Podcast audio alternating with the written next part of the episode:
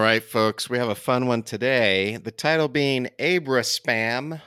For all you Monty Python fans out there, you'll remember several funny skits through the years regarding spam, spam, spam. I didn't want any spam. You're going to eat spam. Uh, Apparently, as a member of the church, you are force fed spam. Yes, in the form of Abra Spam. Uh, otherwise known as the Book of Abraham, uh, the whole Pearlgate price. Uh, you get the point. Uh, and before we jump into it, we want to share a little bit of LDS Church in the news. So here's a fun one.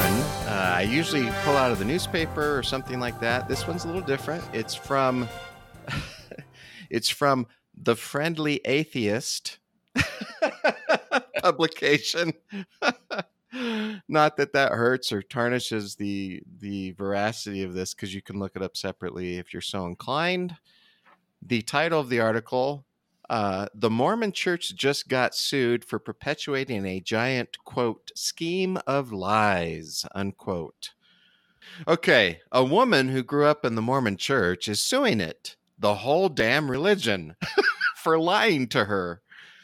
Laura A. Gaddy filed the class action lawsuit this week, and it's a doozy. She insists that her lawsuit isn't about the church lying in the same way all religions make things up. Otherwise, creationist Ken Ham would be sued every freaking day. No, no. I'm reading from the article, by the way. She's angry at the church for, quote, misrepresenting the foundational history of Mormonism, unquote, saying the faith was founded on a series of beliefs which the church has since, quote, whitewashed and manipulated, leading to, quote, immeasurable emotional harm in the form of existential crisis, suicides, broken families, insomnia, anxiety, and depression.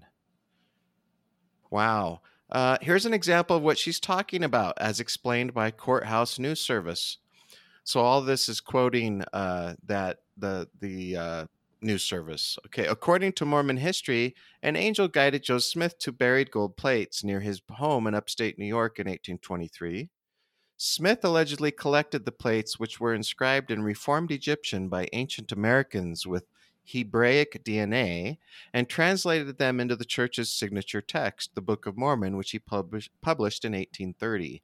Mormons migrated to Ohio in 1831 due to persecution for their beliefs, which included polygamy, and Smith was killed by an angry mob while jailed in Missouri in 1844.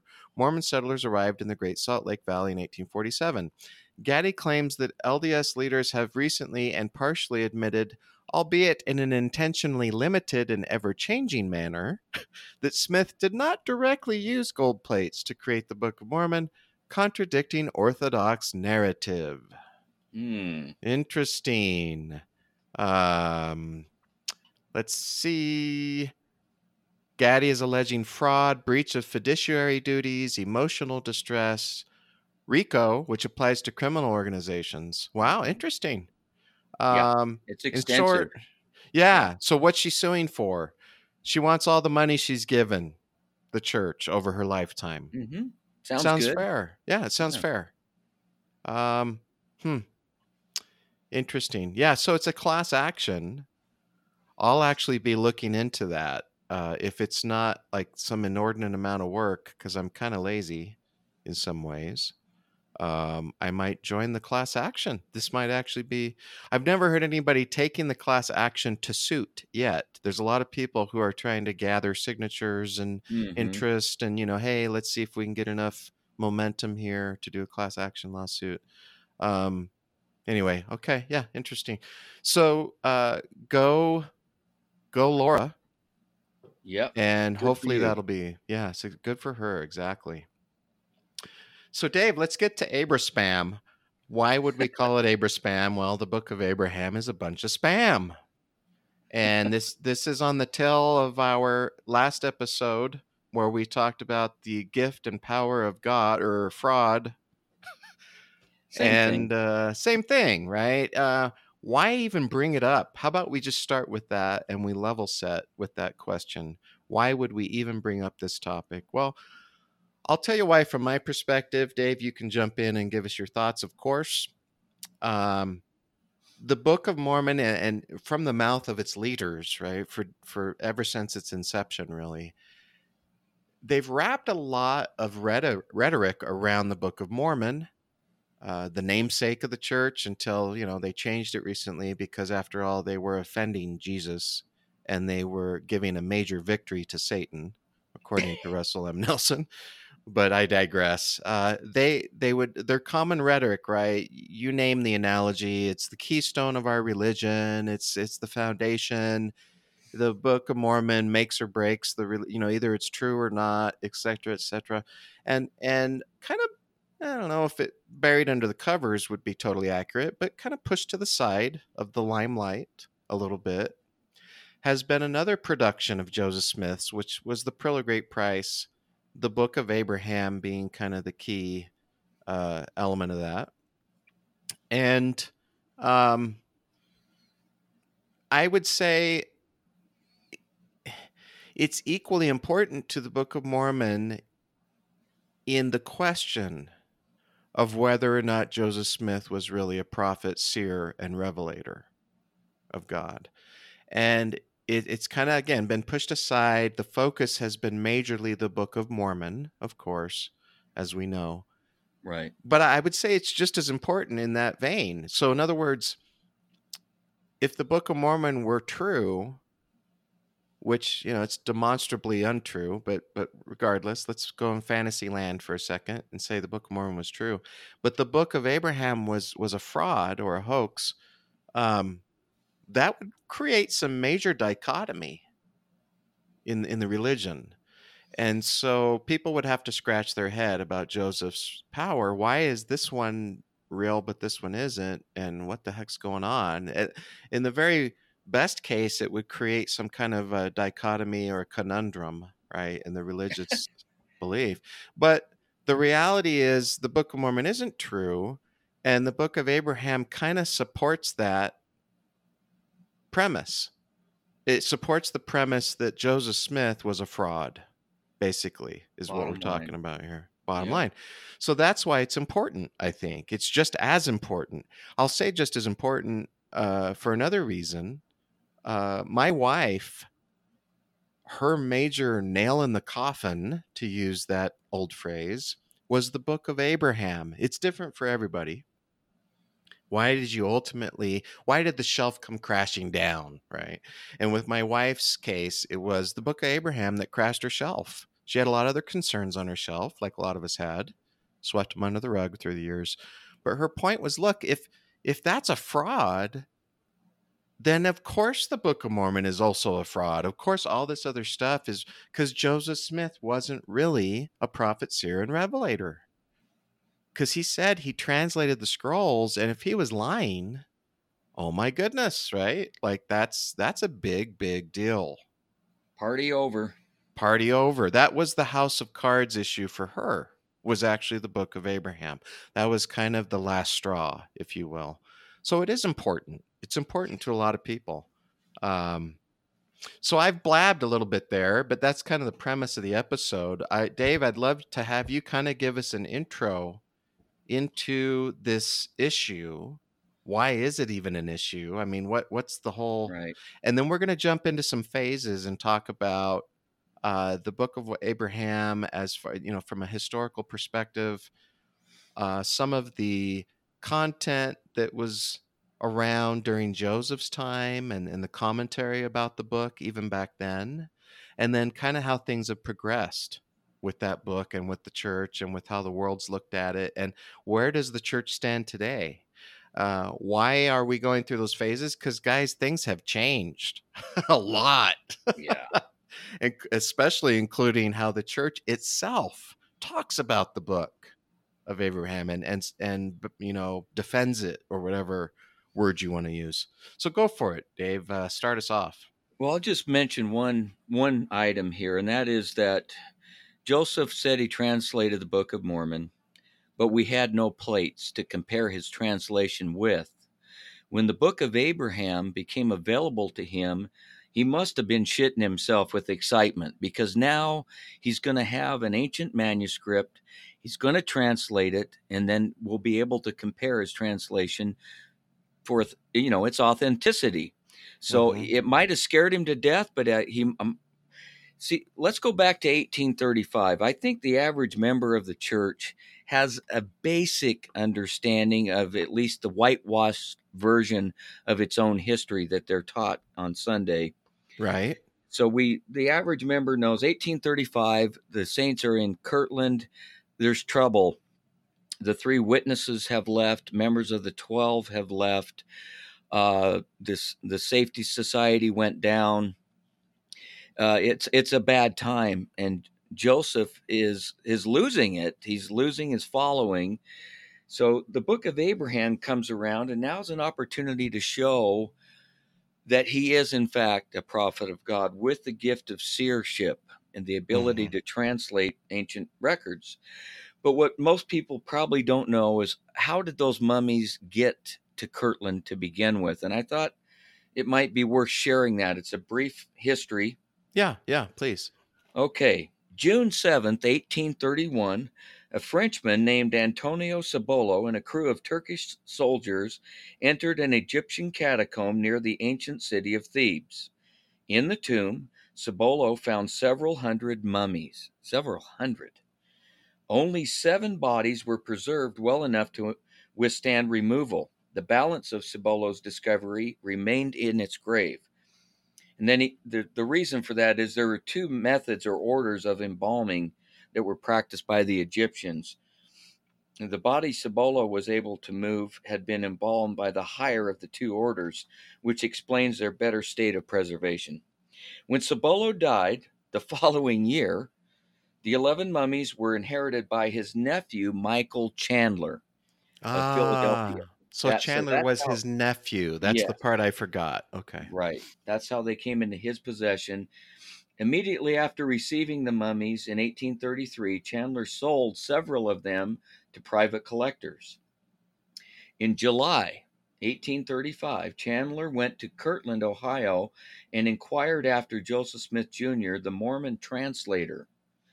For five years, Smith had been promoting the Book of Mormon as his own translation of ancient Mm. records he had Mhm. claimed been written upon tablets of gold in reformed Egyptian by early inhabitants of South American continent. Which so itself that's is hilarious. We've talked about yeah, that. so bit. Chandler's but- like, oh, well, he can translate reformed Egyptian. Maybe he can translate Regi- Egyptian too. yeah, Let's go find right. out. Sure. So Chandler sold the remaining four mummies from his inheritance to Smith and his associates for the sum of twenty four hundred dollars. Lots of money back then. By the way, that would translate into around sixty thousand dollars today. Mm-hmm. Included in the sale were several Egyptian manuscripts, which also became the property of Smith. The mummies would later be destroyed in a museum fire. That's Chicago, 1871, by the way. hmm But the manuscripts were destined to fuel a controversy that would stubbornly refuse to die. Man, is that ever true? so they uh, they uh, ended up, by the way, later uh, in the uh, it, Museum of Art in New York City, the Metropolitan Museum of Art in New York City. Uh, so they weren't all destroyed in the fire. Uh, Dr. Arthur Mace, former assistant curator of this museum, said the Egyptian characters can now be read almost as easily as Greek. And five minute study in an Egyptian gallery of any museum should be enough to convince any educated man of the clumsiness of Smith's imposture. That's just one statement, and we've got a couple dozen of them. We'll, we'll end up reading a few of them from Egyptologists themselves uh, about the. Uh, Hey, tell people which book you're reading from, by the way. oh, I'm sorry. I should. Uh, yeah, this is a book by Ander, Alexander uh, Joseph, who was he's passed now was a member of the RLDS Church, and uh, brilliant man. He goes a completely different direction. He he opens the book, tells the history, lets us know what an impostor, fake, and fraud Smith is, but then goes on to explain uh, what the hypocephalus, Oh, which right. were the facsimiles. Mhm, There was three facsimiles in the book of Abraham. Joseph Smith completely fucked them all up. Don't know how else to say that. Sorry, but yeah. And uh, this guy goes on to explain. It, it's amazing. He may be out of his mind, but you know, insanity's real close to genius. Yeah. So it, it's quite a fascinating book. It's called Dry Bones A Resurrection of Ancient Understandings, Alexander Joseph. Okay. okay. Interesting. Thanks for reminding me there. Yeah, yeah, no problem. Um, you know, speaking of 1912, I'll squeeze in a little bit about the New York Times article that came out. So the Times came out with an article, again, 1912, uh, titled "Museum Walls Proclaim Fraud of Mormon Prophet." Museum walls. pretty pretty direct. Imagine a new a Times article that direct today. That that would basically, you know, that's an attack essentially Yeah. uh, against the church, and honestly, rightly so. Good for them. Uh, let me just read the first couple paragraphs of this article. Fascinating. By the way, you guys can find this online. It's it's there's no copyright uh, with the 1912 New York Times uh, as far as in any kind of issue with with quoting or whatever. I found it in PDF form. This particular article. Um, so uh, the sacred books of the Mormon Church, it begins, which this holy American cult proclaims to have been given. right off, they call them a cult. They're not holding any uh, punches here. Incidentally, I don't see an author on this article, which is a little odd. Uh, I gotta say, twelve. I don't know. yeah. So no author mentioned that I can see. If any listeners see the author, you know, let me know. But uh, okay, anyway, has been given. Okay, so the the proclaims to have been given divinely to the first Mormon uh, to the first Mormon prophet as a solemn addenda to the known scriptures have now been in circulation in Mormondom for about seventy years. On their faith that the texts were really produced through the gift and power of God, uh, plug to our last episode title. Hundreds of thousands of devotees have hailed Joseph Smith as the quote, prophet, seer, and revelator of God and God's spokesman on earth. His successor, Joseph F. Smith, the present prophet in 1912, they held by the same title, and so strong is their faith that the prophet wields unlimited power in politics, in finance, and in religion in at least two Western states. I'm guessing they were talking about Utah and Idaho at the time. I don't know. Yeah. Uh, within three months, this is the, the fun paragraph. Within three months, the only one of these sacred writings to which the test of scholarship could be applied, back to your earlier point, David, because there were no gold plates that you could see. Is this really true? Right. Um, but the scrolls existed, so let's test it.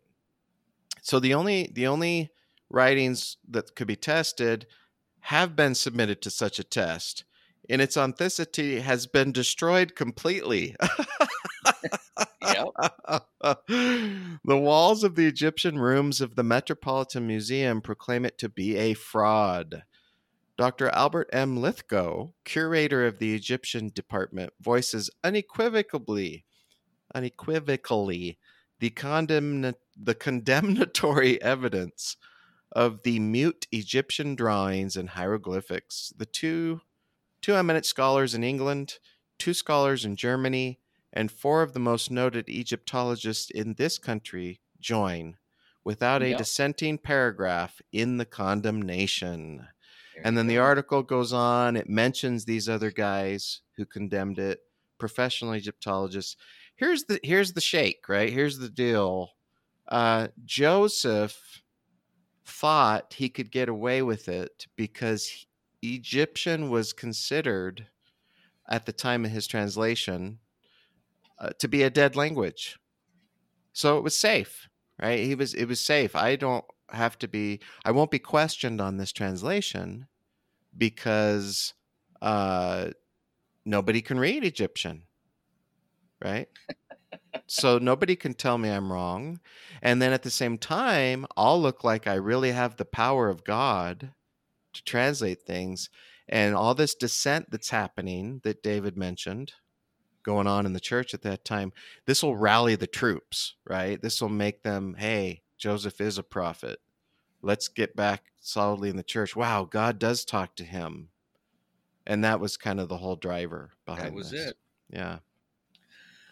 So let's uh, go back to uh, 1966. Actually, is when the uh, fragments of the papyrus. They never found the whole papyrus, but fragments, Mhm. and in the museum, uh, the church quickly obtained those and went to work at vindicating Joseph Smith or trying to. Let me read this here. Uh, this is again out of Alexander Joseph's book. A few months after the church's acquisition of the fragments, uh, Dr. Hugh Nibley of Brigham Young invited D.J. Nelson to participate with the church uh, in making a modern translation of the manuscripts. Nelson is an active member of the church, priesthood holder, blah, blah, who characterizes and advertises himself as an Egyptologist. Nibley admits his shortage of qualifications to meet the task and uh, asks Nelson to help him. Now, let me give you an update. This is in the very back of his book with this DJ Nelson. On December 8th, 1975, DJ Nelson asked the LDS Church to remove his name from its membership rolls. The conclusions he had drawn from his studies of Joseph Smith's Egyptian translations were apparently the cause of this request. very interesting stuff so uh yeah so here here's another quote um it's difficult to deal seriously with joseph smith's impudent fraud wrote dr a h sayce of oxford Yes, university There we go. Yeah. the facsimile from the book of Abraham number two is an ordinary hypocephalus, or however you pronounce that. Yeah. Uh, but the hieroglyphics upon it have been copied so ignorantly that hardly one of them is correct. I need scarcely say that Kolob, etc., are unknown to the Egyptian language. Smith has turned the goddess Isis into a king and Osiris into Abraham. yeah. I, I read that one. Oh, As long as we're on a roll with those, here's one more, and then I can I can uh, close the book here from Mr. Joseph. Um, a Smith critic named Samuel A. B. Mercer provides us with the most apt conclusion. I say that if Smith knew Egyptian and correctly translated the facsimile, then I don't know a word of Egyptian, and all modern Egyptologists are deceived. So there- Oh, well, you couldn't be more direct, could you? Uh, so, uh, so look, this is kind of the historical phase or phases. These are the phases of what's going on. So Joseph and crew. So it wasn't just you know a solo endeavor. Although Joseph claims he, you know, he of course had the power from God to initiate this work. Uh, but you know, William Phelps, Oliver Cowdery, uh, what was his first name? Parrish. Parrish, Uh, Warren. Warren Parrish. Uh, these were really the three main characters that were quote unquote helping Joseph with the translation around this period. Um, these guys were all very imaginative in their effort, right? So, one of the things they did as they translated the Egyptian characters, uh, so if you look at, at hieroglyphs, they, you could really call them so in linguistics, and I, I only know a tiny bit of this because of my past study of Japanese. Um, but there's there's parallels that you can draw, and I'll explain what I'm talking about. So in Chinese characters, which the Japanese and, and Koreans uh, to some degree have have adopted and have simpl- simplified in many cases, but regardless, whatever. Look at the Chinese character originally. You'll see uh, what linguists call radicals that make up a larger character. So what that means is, you know, let's say I'm trying to think of example. I should have thought of one before I jumped on. um, so a, single character, like the character for face, like the human face, may have several tiny characters that by themselves also you could pull out bigger and, and be a character by themselves right? That would you would cram these tiny figures into a single figure and the, each of those tiny little figures are called radicals. So it almost reminds you of mathematics right? So there's a tiny radical character that fits into an, a, um, a broader single character when you shove them all together okay well that's not the case with hieroglyphs hieroglyphs, one character, one meaning, right? So, um, what Joseph did is he mistook uh, in his imagination that hieroglyphics were built of these smaller radicals, each radical containing not even like Chinese, Japanese, Korean, or whatever, like a single word concept, but each radical being like a freaking sentence. Yeah. Yeah. and so uh, we have the notebooks, right? And that's part of what we wanted to talk about in our episode today. We have Joseph's diary. These are published, by the way, in uh, the Joseph Smith Papers um, project. And this is a site you can access online where you literally see the diaries that have been scanned digitally uh, in Joseph's handwriting, his journals, right? And he talks about uh, the translation of the book of Abraham in his journal, in his diary. And there's three or four or five entries. It's not really verbose, you know, just short little sentences. Today I began the work of translating uh, the scrolls that I received, um, etc. Well, separate from his diary was a notebook, and it has several people's handwriting in it, showing they were working on this as a group, right? Joseph's handwriting is predominant. Um, where on the left column of the note page you see like one radical, one piece of a larger hieroglyph. And then he'll he'll have a sentence or two of what that piece means. And then he'll go on to a second piece and he'll say this is what that means. And so you put them all together and you get like a fucking paragraph out of one yeah. character, right? Well, nothing could be further than the truth with Egyptian hieroglyphs. It's a very inefficient written language. There is just like one, like a character, it'll be like I, like a human eye, or this complex character is like a mountain or what. You know, it's not a sentence, let alone a fucking paragraph of meaning. Well, in one character, hmm. but he wouldn't know. But I praise the imagination of that. I mean, I don't think he knew any Asian languages. He didn't know the concept of Chinese characters, which would even introduce you to this idea of radicals. So the fact that he even thought of of pieces of meaning making it's pretty I mean, you know, I got to hand it to the guy. That was pretty ingenious to think about. um although it was a complete fucking fabrication. You know, and and I imagination run yeah. wild again. No kidding. And evidently Phelps and Cowdery and Parrish, you know, they they joined in. They're oh yeah, sure. oh that's cool. Yeah, wow. good one, Joseph. Well, what if hey, what if this little phallic symbol meant meant dick, you know, or whatever. I mean, yeah, this is cool. Well, what if it meant, you know, I, I stuck my dick in a in a donkey around the corner of this tree, all in one little character. Yeah, that's awesome. You know, so they they were all in on it. Who knows? Maybe some whiskey was being poured, and you know, Hopefully. we had a 14 year old or two being passed around the room. Okay, now I'm getting bad, but well, let me let me ask a question here. It and we kind of already answered it, or at least the Egypt Egyptologists did.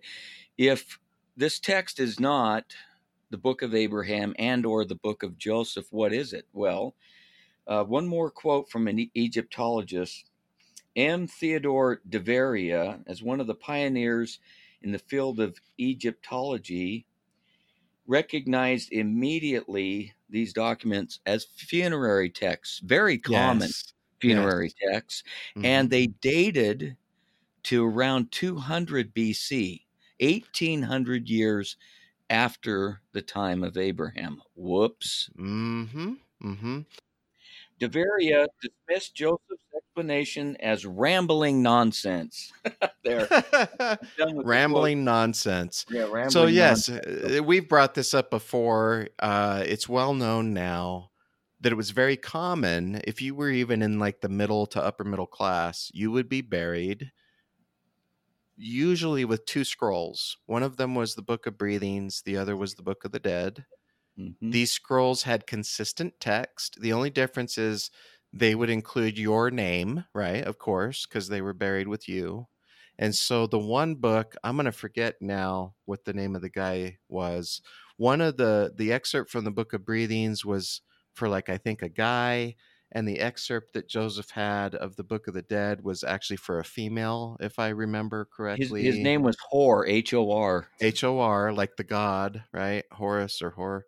Um, and uh, so we have uh, these two scrolls, which happen to be written for two different people. Um, interestingly, so he had it must have come from two different mummies. Um, so so yeah, these are commonly buried with mummies. There's nothing unique about these other than the name of the person who died, you know, being in them. And the concept was interestingly enough, like a lot like the Mormon temple ceremony, you had to go through this process to travel from uh, to the world of of the af- you know to the afterlife. And if you didn't want to go to the Egyptian version of hell or whatever, you had to go through these processes. Um, and you had a new name. Hmm, Sounds like sound- Mormonism. Sound familiar? Yeah, and so these this Egyptian process happened, and so the Book of Breathing, Book of the Dead, essentially taught your spirit what to say and what to do to enter the afterlife. You know, and so um, everybody would be buried with them, right? Because you want them to be able to go, and so uh, very similar to the Mormon temple ceremony, actually. Interestingly enough. So anyway, yeah. Uh, so look, this happens. Joseph talks about it in his journal. He- Um, he talks about translating. We have the book, the notebook, like I mentioned, Mhm. where they're literally saying this character means this in English. That's called translation, folks.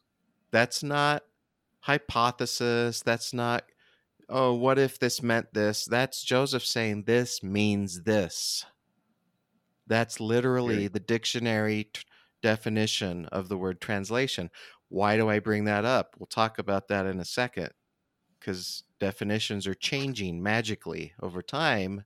Mhm. Um, so Joseph mentions the book of Joseph, his namesake, as being one of the scrolls that he bought from Chandler, right? Um, Correct. that sounds pretty important. So we have the book of Joseph too in, in the Pearl Great Price, right? Uh, whoops. What? What do you mean? Whoops! Yeah, it's not there. What? Well, hey, look, the, the guy was married to 20 women. He hasn't got enough time to translate all, everything. I mean, seriously. oh my god! Why? Why in God's green earth would he not translate the book of Joseph? It, it, you would think he would go there first, maybe, since that's Yeah, his it's his namesake. you know. Yeah. Let me give you just one Oh, example of how bad his attempt was, and it, it- it's just humorous that the first facsimile has a man uh, laid out on this bed, and it's very a very common scene, but part of it was missing, and so somebody with a magic pencil restored the picture. And they put a man's head on what's supposed to be Anubis, Uh oh. Jackal's head, Yeah. Uh, then Joseph goes on to describe the other things going on in the room, including the canopic jars underneath the, the bed, uh-huh. which holds the entrails, the guts, Yep. the insides of the dead person. Uh, didn't he also put a knife? He put a knife in the guy's Yeah. hand, which Yeah, it didn't and- have a knife. So that's Originally. Abraham getting sacrificed. And this is, by the way, oh, that's another aspect of this. Joseph Smith is is uh, able to uh, excuse, if you will, or validate some of his teachings through the translation of this book, which he did with the Book of Mormon. He's doing that here too. He's including things in his in Oh. his fake translation that Mhm. justify what he's been teaching in sermons and so forth. I see. Yep. Yep. Anyway. Yeah, that's a good thing to do. Kind of handy. Hey, God taught this thousands of years ago, guys. This proves that I'm giving you the word of God. Um, so, so look, all of this is pretty clear at Joseph's day. What's going on? What he's claiming is very clear. He says it in his own words in his diary that he's translating these characters to English. And he said, "quote He was creating an English alphabet of uh, or an Egyptian alphabet." Okay, um, pretty clear. That's translation, right? If you want to translate a language, so uh, that's phase one. That's the that's the story. Phase two is something happens in the 1840s. This thing called the Rosetta Stone is found. Uh oh. yeah. It helps people get a leg up on the translation of Egyptian. Pretty soon, we're translating Egyptian. Well, score right for the church because then yeah. these scrolls could be translated and the hieroglyphs, etc., the hypocephalus and all that could be translated and proven to be what Joseph said they were. That is awesome. Talk about proving he's a prophet, right? Well, we just talked about a bunch of quotes from that time period where everybody's like, uh, this dude was a fraudster. None of these translations are correct. Uh oh. Well, what's your story going to be then? We well, interestingly, now? well, yeah, interestingly, the church just kind of buried that, didn't they? For decades, they. Well, I mean, they, I I never grew up hearing, huh?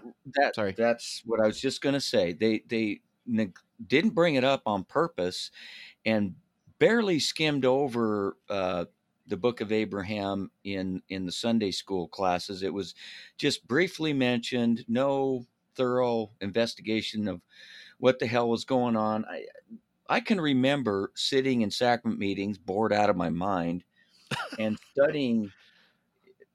I guess you call it studying the, the, facsimiles, especially number two, the hypocephalus, mm-hmm. and mm-hmm. thinking, "Wow, this is fucking amazing, man! What what is yeah. this? What, what's going on here?" And then, oh, me too. Oh, I loved there, it. There's the the interpretation right there. There's kolob and there's this and and that and words that are completely made up.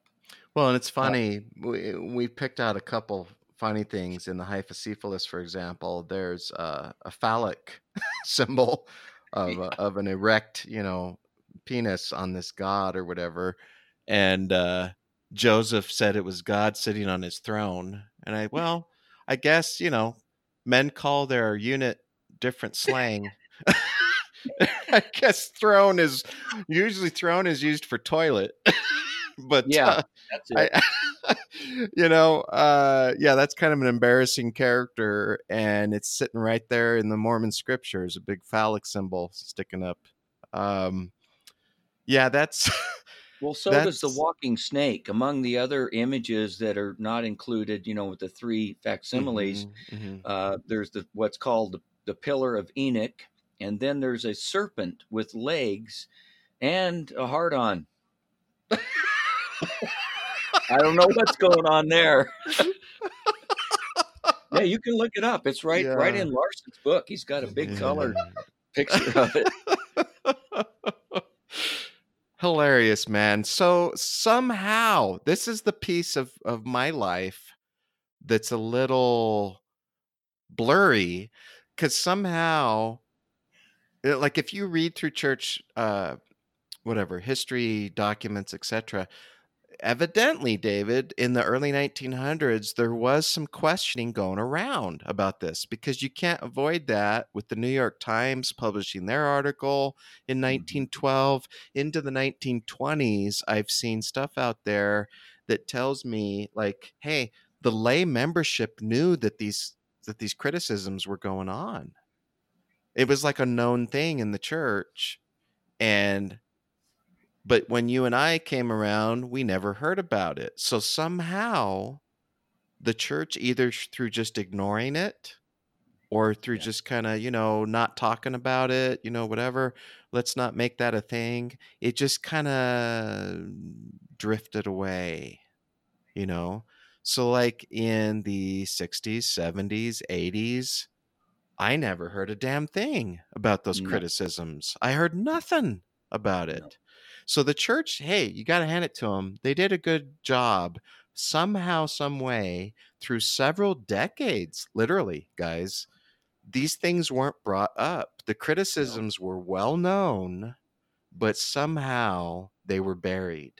And that's hand, yeah, know, man. I mean, you got to of that. hand it hand it to the church. They did a good job of just letting that disappear, you know, go let it go away. Okay, go bye bye. Well, uh oh, here comes the internet. no. And everybody and their dog can even just look up something on their smartphone and boom, these these ancient, you know, in quotes, criticisms back to the early 1900s and even late 1800s, they they surface and they're right there in your face. Now the church has to deal with it again. Damn it. I thought this was over with. We got to deal with this damn book. that proves that Satan invented the internet. Oh, yes. Satan invented the internet. So, what does the church do? Let's fast forward all the way to 2013. What comes out in late 2012, 2013 on the church website? Gospel topic essays. Gospel topic essays. And what are the essays about? They're Everything. about, well, everything. They're about these main pain point Mhm. gospel topics that the church is most commonly criticized about. So you have things like plural marriage and and Blacks in the uh, uh, priesthood. blacks in the priesthood and and and what's one of the essays that's written? It's an essay on the the translation and historicity of the book of Abraham. Da da da da.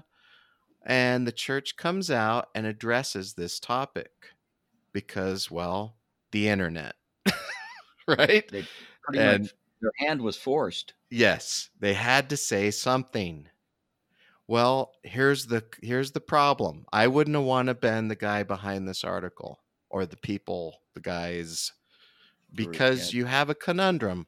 On the one hand, you've got members that are suddenly hearing about these criticisms that have never heard about it before, and they're asking questions. Uh oh.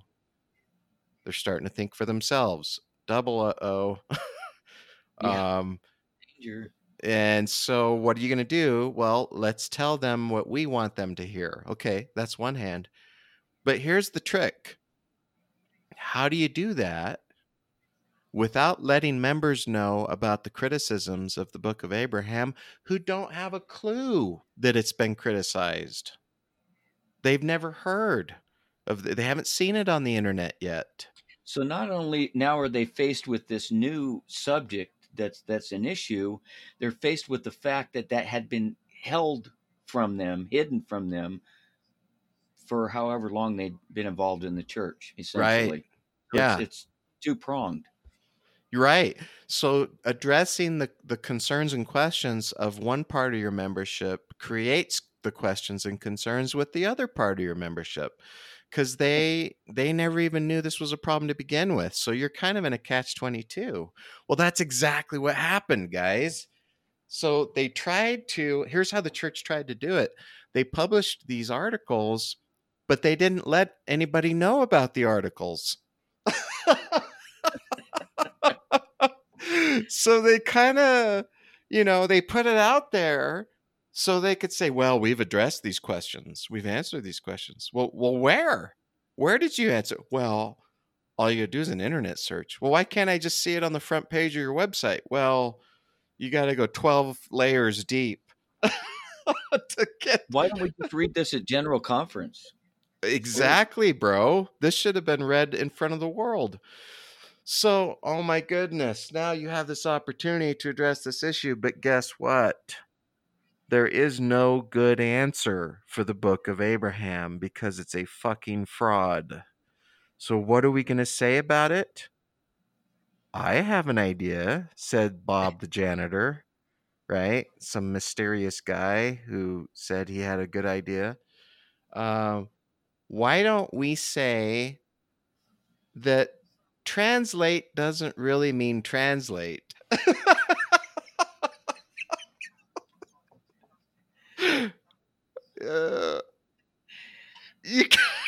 That's clever, man. That's work that shit. Work it. Oh my God. Let me read you just a couple excerpts, guys, because we're going long and we don't want to make this over an hour or something. So, uh, wow. Um, I got to pull out some gems here. You, I'll give you the link to the gospel topic essay because they're kind of hard to find, like I said in our podcast uh, notes. But, um, okay, so check this out, guys. Joseph's translations took a variety of forms. Some of his translations, like that of the Book of Mormon, utilized ancient documents in his possession. Okay, I thought that's Uh-huh. what the Book of Abraham was too, but let's continue. Other times, his translations were not based on any known physical records. Okay, hold on a second right there. How do you translate something that's not in your possession? What? You have a dream. Okay, but that's not translation. That would Oh, be shit. revelation, right? Um, so Joseph's translation of portions of the Bible, for example, included restoration of original text, harmonization of contradictions within the Bible itself, and inspired commentary. Well, guys, that's not translation then. Uh, that would be, I guess, clarification. You want to call it that? But that's not translation. You could even say Joseph was correcting the Bible or something, but he wasn't translating it, okay? Because he didn't have the original, whatever, clay tablets or whatever the f- hell the Bible was. Anyway, so some evidence suggests that Joseph studied the characters on the Egyptian papyri and attempted to learn the Egyptian language. Well, yeah, it doesn't suggest that, it states that. Okay, let's be clear. His history reports that in July 1835, he was, quote, continually engaged in translating an alphabet to the Book of Abraham and arranging a grammar of the Egyptian language as practiced by the ancients. Well, that seems pretty clear. that would be translation. This grammar, as it was called, consisted of columns of hieroglyphic characters followed by English translations recorded in a large notebook by Joseph scribe William W. Phelps. Another manuscript written by Joseph Smith and Oliver Cowdery has Egyptian characters followed by explanations. Well, that would be very clearly a work of translating one language to another. This is what they say about it. The relationship of these documents to the book of Abraham is not fully understood.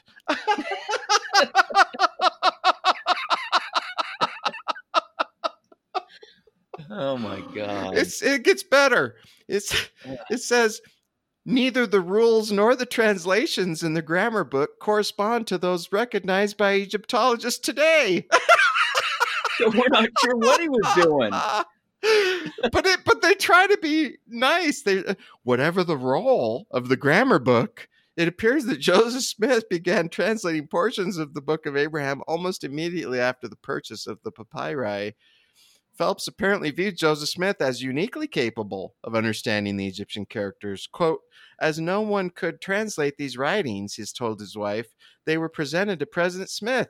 He soon knew what they were. Okay, that's translation, guys. What do you mean you don't know the role of those books? He was translating. That's holy shit. Wow.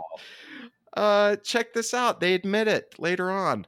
None of the characters on the papyrus fragments mentioned Abraham's name or any of the events recorded in the There book of go. Abraham. Well, There thank you. Thank you for admitting that. None. Scholars have identified the papyrus fragments as part of standard funerary texts that were deposited with mummified bodies. Bing, bing, bing. The fragments Yay. date to between 3rd century BCE and the 1st century CE, long after Abraham lived. Bing, bing, bing. What if it smells like a duck, duck, talks like a duck? Did I say smells like a duck? Art like a duck. farts like a duck. it must be a. Oh my God, man. So here we go. Look, neither the Lord, this is where the lies began, guys. This is outright fucking lying. Listen to this sentence. Neither the Lord nor Joseph Smith explained the process of translation of the book of Abraham. What?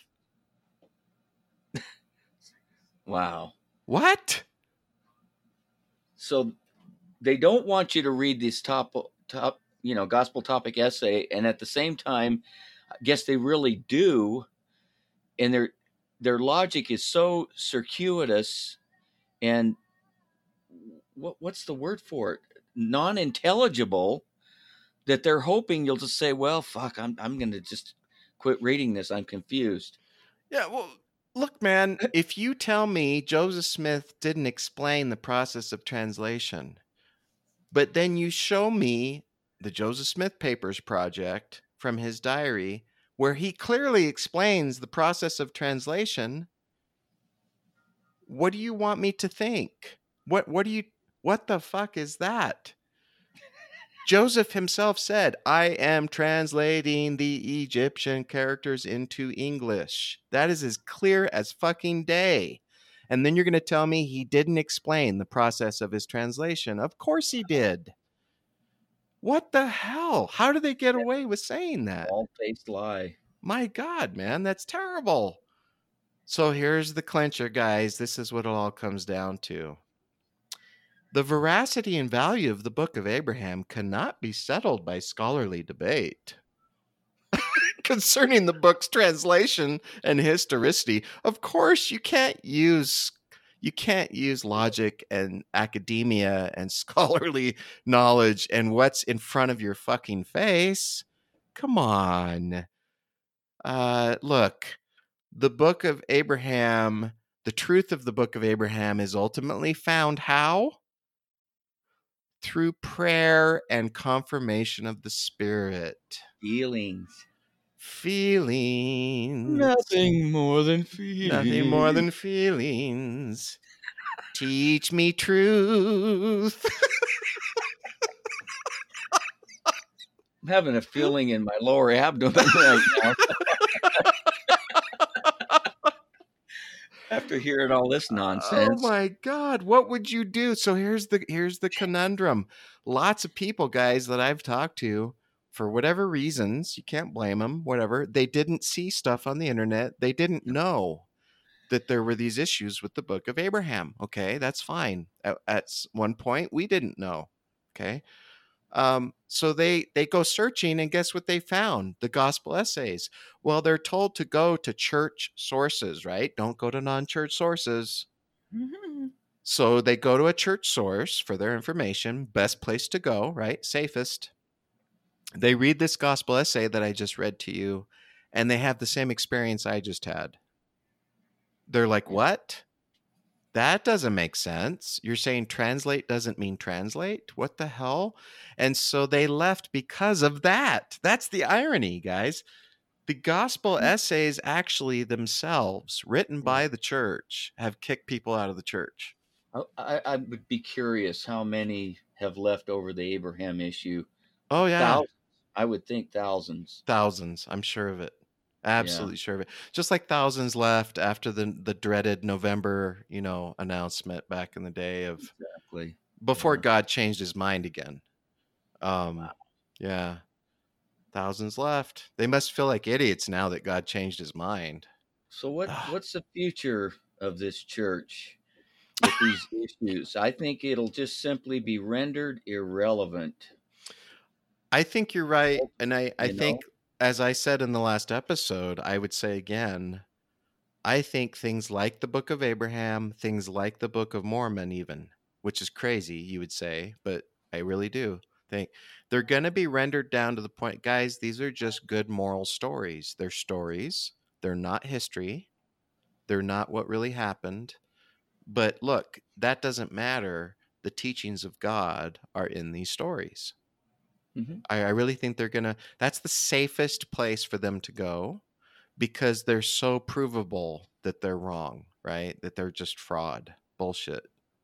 Um, and so, so yeah, they're, they're uh, appealing to the most simple-minded minded people, mm-hmm. if you will, people that don't even go there in their thinking, uh, mm-hmm. let alone adventure into the world of critical thinking they they just none of that matters to them and those are the ones that are still active in the church. They just hey it i don't really give a shit where any of this stuff came from.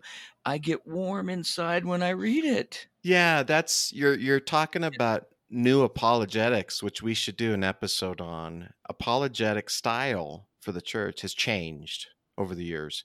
And Has we've gone from very scholarly, very well, here's a counterpoint to your point, right? Type of style, and even criticism and ad hominem attacks, but that's side point. We've gone from that style of apologetics in the church to an apologetics of touchy feely, uh, apologetics of, you know what, it doesn't really matter if the Book of Mormon is real history or not.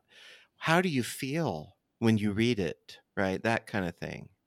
Um, and it's like, well, how do you feel when you take a hit of your favorite drug? Or how do you feel when you watch a great fantasy show, right? I mean, uh, does that mean it's not fantasy? I mean, um, yeah. Anyway, guys, Okay. man, hour. I just got on my soapbox on that, and uh, it just pisses me off, honestly. Um, to call something translation for the major life of the church, let's look at it. Most of the life of the church. This is real. This is a translation of those scrolls. And then now to change their tune. Right? Oh, well, it's not really translation. It's what? That just Yeah. pisses me off, guys. It should piss you off too, listeners.